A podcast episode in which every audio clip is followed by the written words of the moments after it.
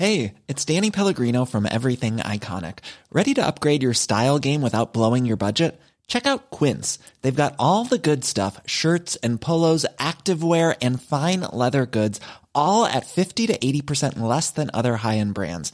And the best part? They're all about safe, ethical, and responsible manufacturing. Get that luxury vibe without the luxury price tag. Hit up quince.com slash upgrade for free shipping and 365 day returns on your next order. That's quince.com slash upgrade.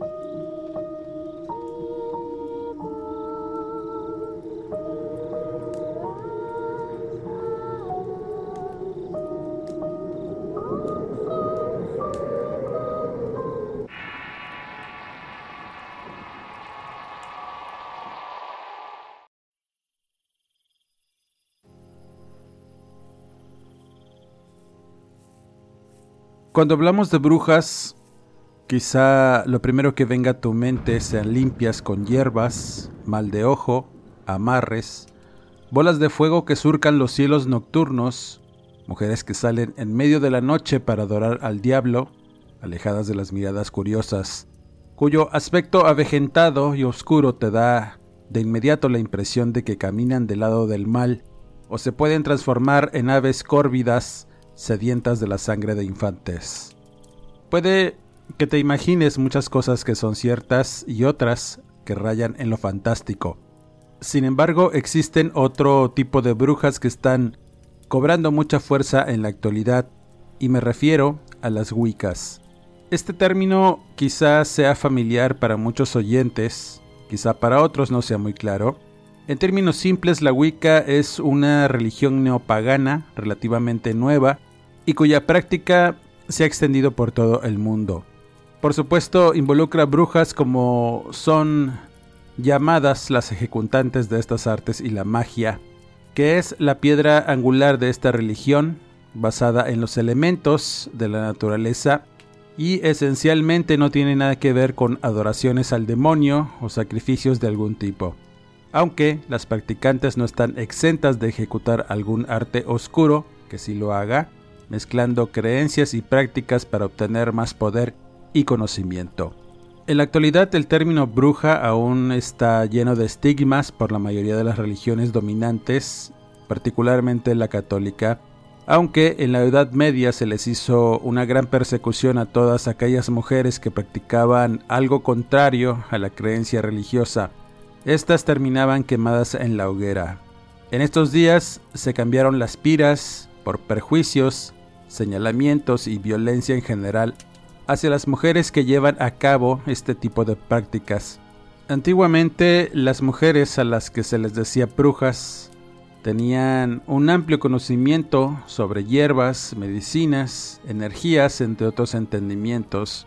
Estas creencias no se ajustaban a las doctrinas cristianas y debido a ello se estigmatizó como algo malo este poder de las mujeres mediante el concepto de la bruja como algo negativo hasta nuestros días.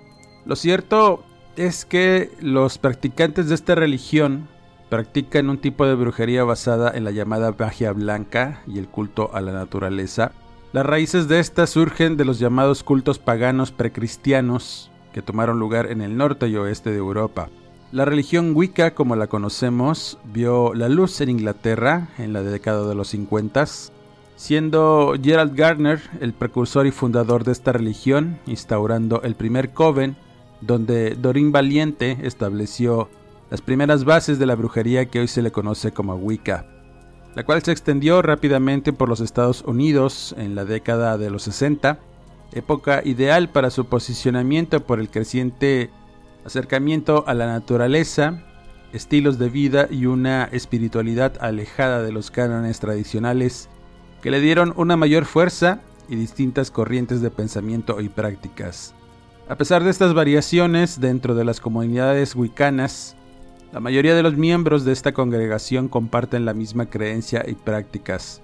Hay una diosa y un dios a los que consideran energías creadoras que engendran todas las energías del universo, respetan la naturaleza, la tierra, los ciclos naturales que emanan de esta, entre otras cosas. La divinidad es parte de las personas desde el interior las cuales aprenden a contactarse con esta, con el lenguaje de la naturaleza, a cómo usar los elementos que de ella emanan y en qué tiempos para conseguir el éxito de una intención. En esta religión sus miembros practican la meditación para entrar en contacto con lo que les rodea de forma espiritual. Celebran rituales en diferentes fases de la luna que incluyen la invocación de las deidades elementales y prácticas de magia ceremonial. Para las wicanas, cada estación del año tiene un poder que tiene un efecto en la vida de la Tierra, generando vibraciones energéticas que pueden indicar cuándo sembrar, cosechar o realizar un hechizo con éxito. Son personas que tienen por costumbre encender velas en sus altares personales, saludar a los dioses y a los guardianes de su casa, casi todos de aspecto elemental. También celebran las ocho fiestas del año wicano, que son dos equinoccios, dos solsticios y las fiestas que hay entre ellos, incluyendo el conocido Samhain. Como toda religión tiene sus propias reglas, siendo la Wiccan Rede un poema que representa diversos aspectos a seguir en la religión en las que se cierra con una máxima que indica que las acciones que no causan daño se pueden hacer conforme a tu voluntad. Con estas reglas los practicantes de esta religión pueden realizar hechizos para su propio beneficio, abrir caminos, conseguir algo que se quiere pero con la condición de no dañar, o interferir en la vida o destino de la persona. En otras palabras, una verdadera bruja wicca puede abrir puertas para conseguir el éxito pero no puede pasar por encima de las personas, no puede afectar el libre albedrío por motivos personales. Las wicanas predican un proceso de cuestionamiento personal sobre el adquirir cierto poder, y este debe ser un acto consciente y alejado del egoísmo. Contrario a lo que se cree de la mayoría de las brujas, que son mujeres con un poder de muchos alcances, en la Wicca las brujas no usan el poder para satisfacer caprichos egoístas o los de otros para dañar o poner en peligro la vida de los demás, como comúnmente se practica en otras creencias. Tampoco son personas que creen en Satanás o demonios para alcanzar dones y poderes, ya que no pertenecen a la mitología en la que creen sus miembros. Muchas personas al escuchar el término bruja wicca de inmediato le dan una connotación oscura y piensan que sus miembros caminan en un mundo oscuro donde las energías son negativas y góticas. La realidad es que sí están en contacto con todo tipo de energías, incluyendo a las oscuras que no están relacionadas con el mal, sino con los pensamientos y emociones interiores propias del ser humano. Quizá la pregunta que te hagas al escucharme es cómo convertirte en una bruja wicca o cómo iniciarte en esta religión. Antes de que lo consideres, debes entender que como cualquier práctica que está ligada al esoterismo, no basta con leer libros, se debe tener una práctica constante en estas artes. Quizá no obtengas resultados en tus primeras prácticas, pero debes repetir una y otra vez hasta desarrollar cierta capacidad.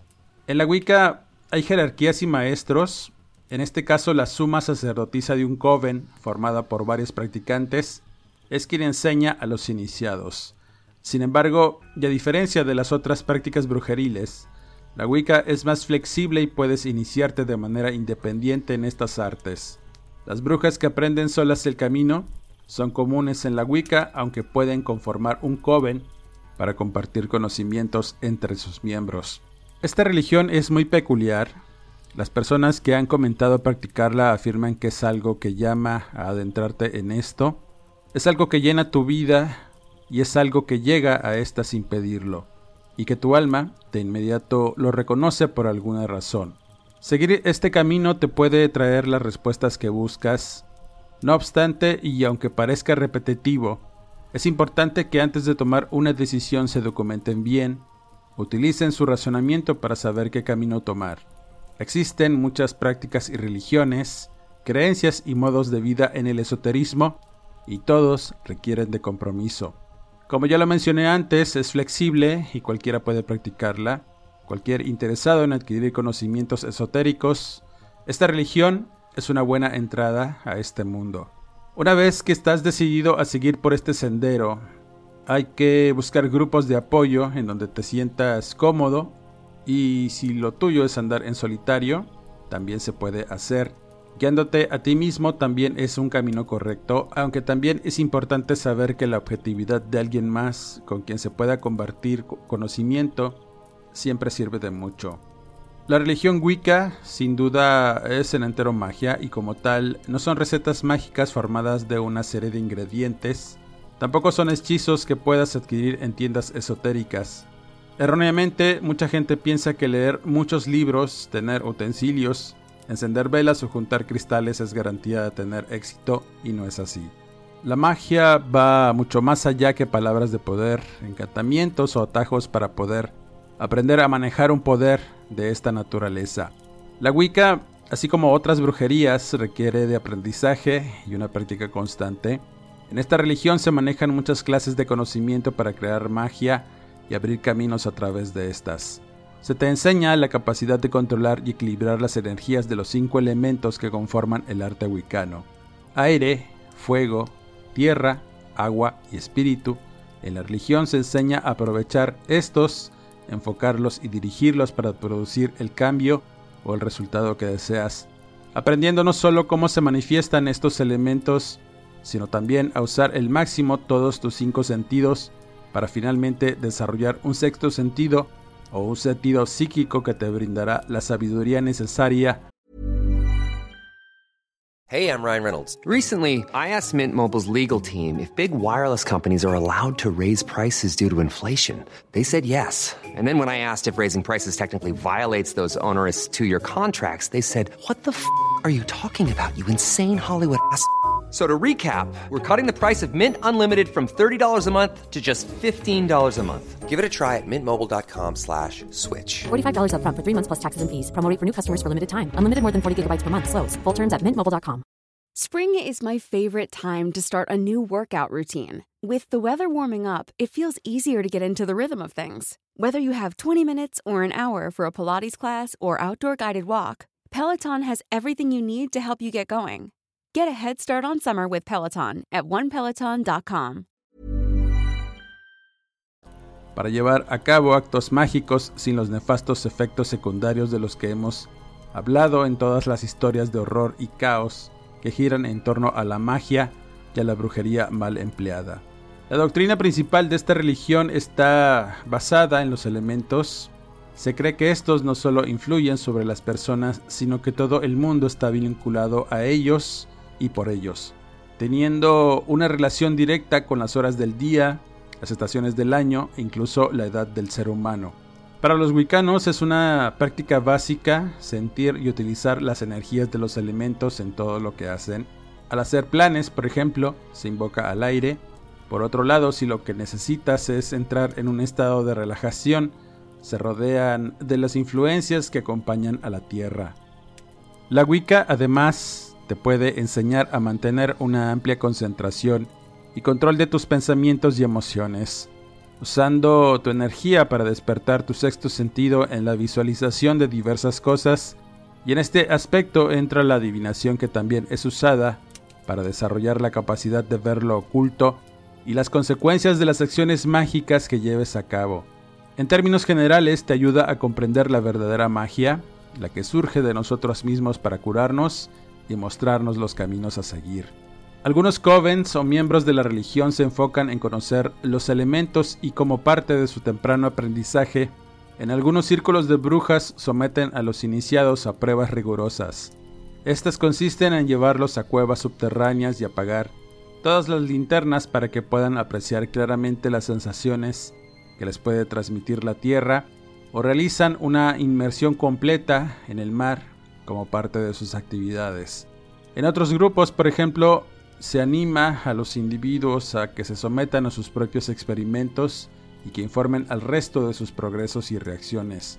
Algunas técnicas son tan extremas que si alguno de los iniciados tiene una fobia a un elemento en particular, al someterse a estas pruebas, conseguirán superar ese miedo. Una vez encaminado y entendiendo cómo activar los elementos para aprovecharlos se lleva a cabo el ritual elemental, el cual toma lugar una noche de luna llena y brinda la posibilidad de experimentar de una manera más concreta cada uno de los elementos para crear el espacio o círculo sagrado que toda bruja debe tener para sus invocaciones y trabajar con los elementos. Este ritual se hace en solitario o con más personas. Si tiene éxito es posible contactar con los seres elementales, como ya lo expliqué en un podcast anterior. Estos representan a los elementos y sus extremos y no se les debe invocar sin un propósito definido. Siempre hay que dirigirse a ellos con respeto y por supuesto hay que darles las gracias si se ha logrado contactarlos. Como comprenderán, esta religión, lejos de ser algo sombrío como otras, ofrece algo más en contacto con lo natural y lo que emana de esto. Es relativamente sencillo poder trabajar y estudiar el camino de la brujería wicana y obtener resultados, pero como en todo, requiere pasión y compromiso. Si abres este tipo de puertas al conocimiento es para siempre. La Wicca es sin duda esa magia blanca que todos buscamos aprender, pero antes de hacerlo, es importante entender de qué se trata y si es lo que verdaderamente nos llena esos espacios vacíos que solo la magia y el esoterismo pueden llenar. En los relatos relacionados estuve buscando alguno que se apegara a este tema de la brujería Wicca.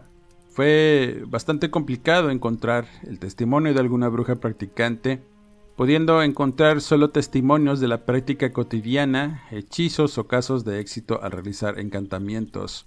Buscando en algunas redes y foros a través de Internet, pude hallar una historia que me resultó interesante, por tener distintas situaciones bastante extrañas que giraron alrededor de unos eventos, que involucró una lucha de poder con nefastas consecuencias entre brujas practicantes de magia de distintos colores, entre estas la Wicca. Esta historia le sucede a una mujer cuyo nombre es Amara, una practicante de la brujería Wicca que vivía en el este de Europa. Ella había alcanzado un amplio conocimiento de los elementos y el espíritu a través de largos años de práctica en estas artes y su religión. Vivía en una pequeña finca que era de su propiedad, situada en una comunidad al sur de Dresden, en Alemania. Vivía junto a su perro y algunos animales de corral que criaba. Vivía también de la naturaleza, alejada de todo contacto humano. Había llegado al final de su vida y conservaba muchas de las tradiciones wicanas y otros conocimientos neopaganos.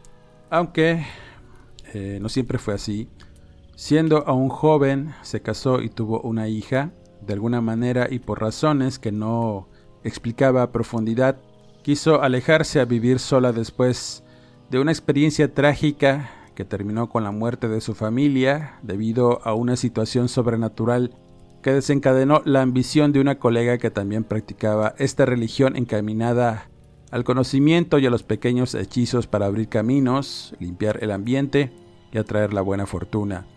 Durante la temporada de luna llena era común que hicieran sortilegios y reuniones entre brujas en algún lugar profundo del bosque que rodeaba a la ciudad donde vivía. Todo iba muy bien en esa congregación, en su mayoría compuesta por mujeres maduras. Sin embargo, una de estas mujeres, cuyo nombre es Alda, comenzó a usar los dones recibidos y el conocimiento con fines egoístas y ambiciosos para obtener ciertos beneficios a través de su entendimiento en la magia, realizando diversas prácticas alejadas de la verdadera religión en la que profesaba su supuesta fe. A dichos de Amara, empezó a aprovecharse de la necesidad de las personas que buscaban algún alivio o respuesta en algún problema de diversos tipos.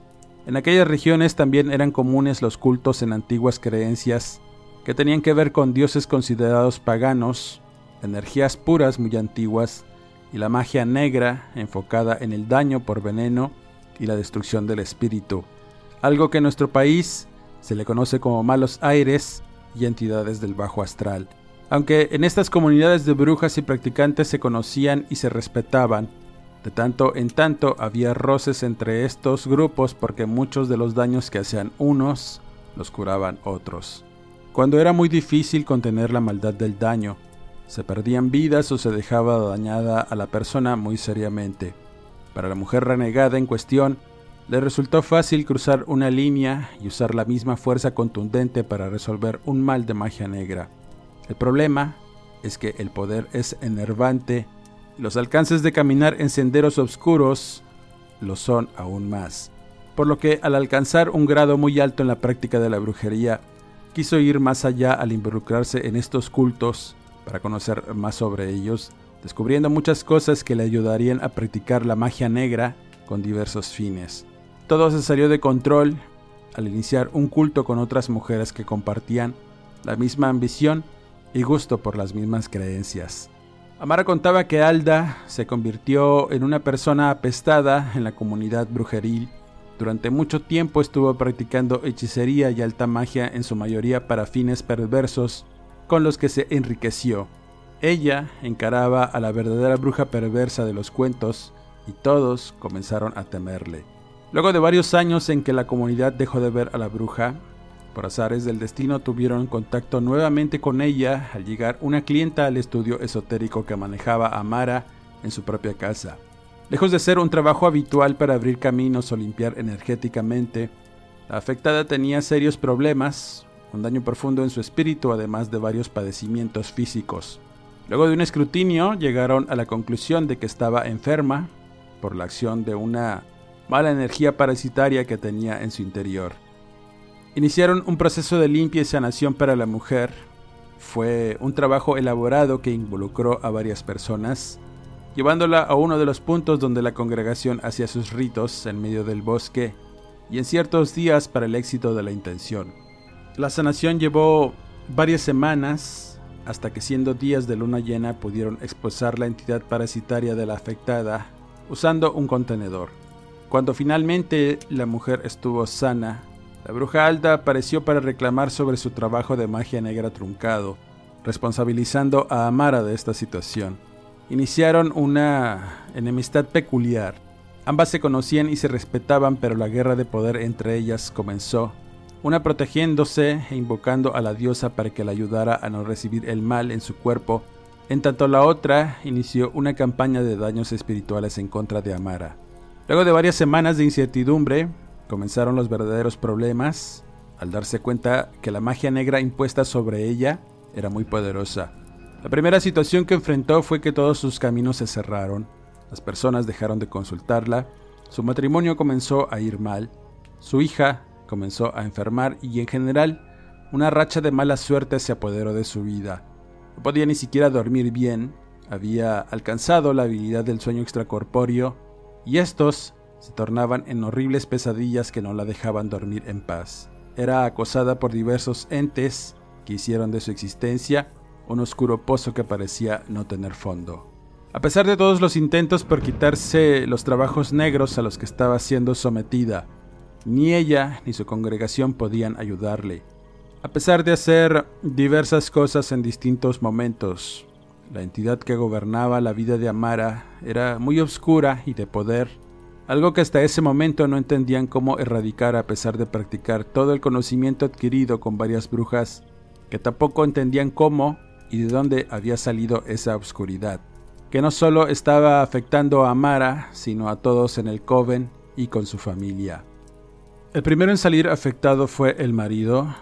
De pronto, y sin motivo aparente, Cayó enfermo, víctima de un dolor abdominal que fue creciendo hasta convertirse en un mal crónico que los médicos no podían encontrar la causa. El hombre respiraba con dificultad y era incapaz de realizar esfuerzos físicos. Enfermó hasta que finalmente murió de un paro respiratorio. Después la hija de Amara también tuvo afectaciones y es que comentaba que su diario también comenzó a cambiar de mala manera. La racha de mala suerte también afectó su vida escolar y con amigos, despertando en las noches al sentirse acosada o asfixiada por una fuerza invisible que deseaba terminar con ella. De igual forma, desarrolló una rara enfermedad junto con miedos y fobias que eran el diario para la joven. Los doctores tampoco fueron capaces de detectar el verdadero mal que la quejaba. Amara estaba imposibilitada para encontrar la paz y la normalidad en su vida. Nos explicaba cómo es que estaba pasando por tantas cosas en tan poco tiempo. Descubrió que las artes obscuras estaban causando muchos estragos en su existencia. La destrucción progresiva de su vida estaba llevándola a la total desgracia. Un día se vio sola, sin la inteligencia para atender cómo ayudarse. La tranquilidad y la felicidad que tenía era algo lejano en ese momento. Su destino estaba escrito y no era nada halagador. Fue en una silla de hospital mientras esperaba los resultados de la biopsia de su hija que sus ganas de vivir se apartaron de ella. La situación era desesperada no solo para Mara, sino para las brujas de su congregación, que no tenían idea de cómo ayudarla. En este punto, una de las mujeres tuvo que viajar a la República Checa. Debían por lo menos entender a qué se estaban enfrentando y cómo podían ayudar a su hermana en desgracia. Luego de muchos días de viaje, por fin llegó a un pueblo en las montañas de Siesnik, donde consultó a una vieja wicana que la instruyó en varias prácticas para liberar a la señora Amara. Aunque el procedimiento no sería sencillo, debían realizarlo para por lo menos salvar el alma de la mujer y que regresara íntegra a los elementos de la tierra. De lo contrario, su espíritu vagaría por el reino del inframundo. La anciana le explicó a la bruja que estaba ante un antiguo espíritu germánico muy difícil de erradicar por lo que debían seguir las instrucciones y esperar el momento adecuado para que todos los elementos necesarios estuvieran en conjunción. Después de regresar a Alemania, las cosas con la señora Amara estaban verdaderamente críticas. Ya había perdido la conciencia, su mente trastornada estaba en un punto intermedio entre la realidad y la fantasía, hablando de seres negros que la atormentaban durante la noche y el día sintiendo sus pezuñas pisotearla y sus dientes mordiendo los dedos de sus pies. Las mujeres que la asistían en que no se hiciera daño mostraron evidencias de estos ataques, marcas y heridas en la piel que surgían de la nada. De inmediato decidieron llevarla a un lugar que estaba en un área boscosa a la que se consideraba sagrada e ideal para realizar los conjuros de liberación. Este lugar contenía cierta fuerza a la que las brujas recurrían para realizar sus hechizos, particularmente reunía los cuatro elementos necesarios para sumar sus energías. Después de colocar a la señora Amara en medio de un círculo de piedras, además de talismanes, velas y representaciones de la diosa, las brujas comenzaron su ritual evocando las fuerzas de la naturaleza para que vinieran en su ayuda. Posteriormente se invocó a los dioses en un elaborado ritual que la bruja checa les proporcionó. A dichos de la afectada, durante este proceso recuperó la conciencia y pudo ver cómo todo fluía en conjunto, además de las malas energías que iban y venían en el lugar, fuera del círculo de protección en donde la tenían colocada.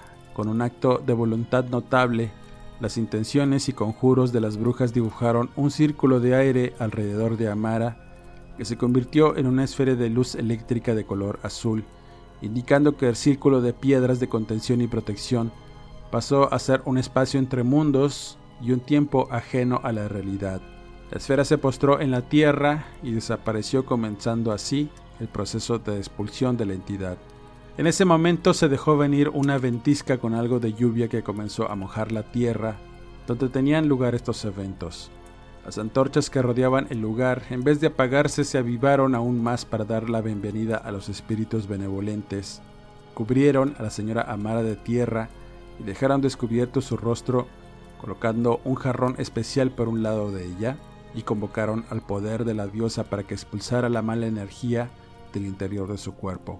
La bruja que sostenía la jarra debía ser cuidadosa y rápida para saber en qué momento el espíritu negro abandonaría el cuerpo de la mujer y sellar el jarrón.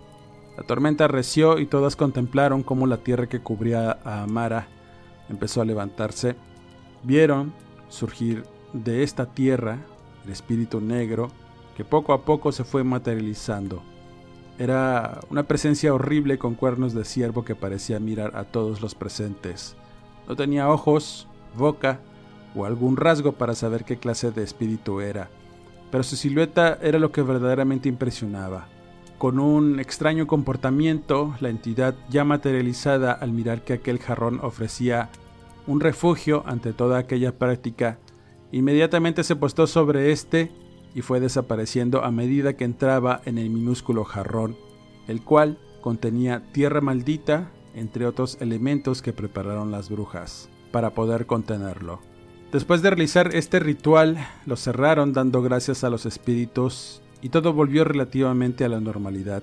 La señora Amara recuperó la lucidez de su mente, viendo y agradeciendo a sus compañeras por el enorme sacrificio que significó el ayudarle, pero ahora debían hacerlo con su hija, debiendo esperar por unos días para continuar con el mismo ritual. A dichos de Amara las cosas tomaron otro sentido. Esa pesada carga que la mantenía postrada en cama todo el tiempo y con la energía baja desapareció, liberando su mente y su cuerpo para saber qué acciones tomar después de liberar a su hija. Decidiendo poner tierra de por medio, no quiso devolver males o realizar venganzas interminables que solo acarrearían más muerte y destrucción. De tal manera que llegando el día se repitió este proceso, pero las cosas fueron distintas en las invocaciones. Las entidades que habitaban en el cuerpo de su hija eran imposibles de sacar, aún e invocando diversos elementales todos estos no se materializaban ante el negro poder de las legiones que estaban contenidas en el pequeño y frágil cuerpo de la hija de Amara. Lo único que hicieron las brujas fue desencadenar una serie de eventos trágicos que terminaron con la muerte de dos de sus miembros cuando los jarrones que contenían los espíritus previamente sellados fueron rotos durante el ritual de la joven. Dándose cuenta que todo esto iba más allá de sus posibilidades, Amara decidió llevar a su hija a la República Checa con la anciana bruja. Fueron incontables días en los que la joven estuvo sometida a diversas curaciones espirituales, usando muchos conocimientos para poder sacar todo el mal contenido en ella. El punto álgido en esta historia ocurre cuando una noche de luna llena y en medio de un ritual pagano que invocaba a las deidades de la tierra y el agua, se dejó venir una tormenta. En medio de esta estaban reunidas cinco mujeres alrededor de un círculo de protección y contención, y en medio de este estaba acostada la joven convulsionándose, y después de varias oraciones repetidas una y otra vez, todos vieron con espanto cómo la tierra que cubría a la joven se la empezó a tragar. Fue una situación muy rápida que sucedió ante los ojos de una afligida madre que no sabía cómo ayudar a su hija. En segundos, la tierra comenzó a cubrir por completo el cuerpo mientras las mujeres oraban, y Amara escarbaba con desesperación con sus propias manos.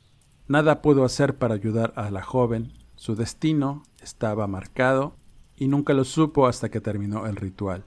Con lágrimas reclamó a las brujas por lo sucedido y lo único que respondieron fue que al ser imposible dominar estas energías, la mejor opción era enterrar a su hija con esta y encaminarla al inframundo de donde había salido, pero para lograrlo debían hacerlo sin que Amara interviniera. Habían cavado previamente una fosa en el círculo de contención, colocando en su interior tierra corrupta de panteón para traer al espíritu. El cuerpo de la joven funcionaría como contenedor y lo demás solo lo dejaron a las fuertes intenciones de lograrlo. No hubo otra solución. Amara, completamente destruida emocionalmente, tuvo que aceptar esta situación por el bien común. De algún modo tuvo que aceptar que su hija ya tenía su destino trágico en la muerte y por lo menos debía salvar su espíritu con algo que dudaba. Luego de estos trágicos eventos, decidió alejarse de todo lo relacionado con la brujería y la magia. Por muchos años vivió sola hasta que atendió de nuevo al poderoso llamado de la magia, comenzando de nuevo en la práctica de distintos conocimientos adquiridos. En los testimonios comentaba que la bruja Alda, con los años se volvió muy poderosa hasta que desapareció de los círculos de brujas para enrolarse en otras artes obscuras como la nigromancia y la invocación de demonios menores. Nunca más supo de ella o de sus compañeras brujas a las que abandonó, viviendo con tranquilidad en su finca y con sus seres elementales. Con esta historia cierro este podcast agradeciendo el que me hayas escuchado. Suscríbete al canal y activa las alertas, regálame tu pulgar arriba y comparte este material si es de tu agrado. Si te gustan las historias narradas, busca las listas de reproducción del canal, donde hallarás muchas historias que te harán pasar un buen rato. Búscame en redes sociales como Eduardo Liñán, escritor de horror, donde podemos estar en contacto. Y sin más que agregar, quedo de todos ustedes escuchándonos en el siguiente podcast.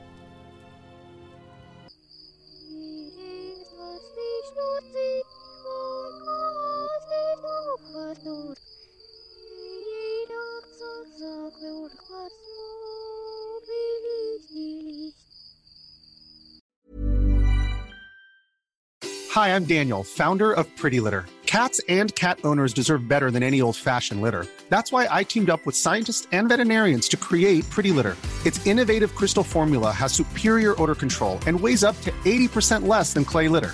Pretty Litter even monitors health by changing colors to help detect early signs of potential illness. It's the world's smartest kitty litter.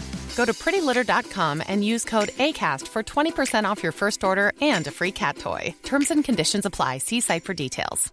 If you thought the only way to get a more defined jawline with natural looking results was through surgery, think again. Juvederm Volux XC is a non surgical injectable gel filler that improves moderate to severe loss of jawline definition and can help you achieve natural looking results with little downtime. Even better, this improved definition lasts up to one year with optimal treatment. No maintenance required. Improve jawline definition for a smooth, sculpted look with Juvederm Volux XC. For important safety information and to find a licensed specialist, visit juvederm.com. That's J U V E D E R M.com. Not for people with severe allergic reactions, allergies to lidocaine, or the proteins used in Juvederm. Common side effects include injection site redness, swelling, pain, tenderness, firmness, lumps, bumps, bruising, discoloration, or itching. There's a risk of unintentional injection into a blood vessel, which can cause vision abnormalities, blindness, stroke, temporary scabs, or scarring. Talk to a licensed specialist to find out if it's right for you.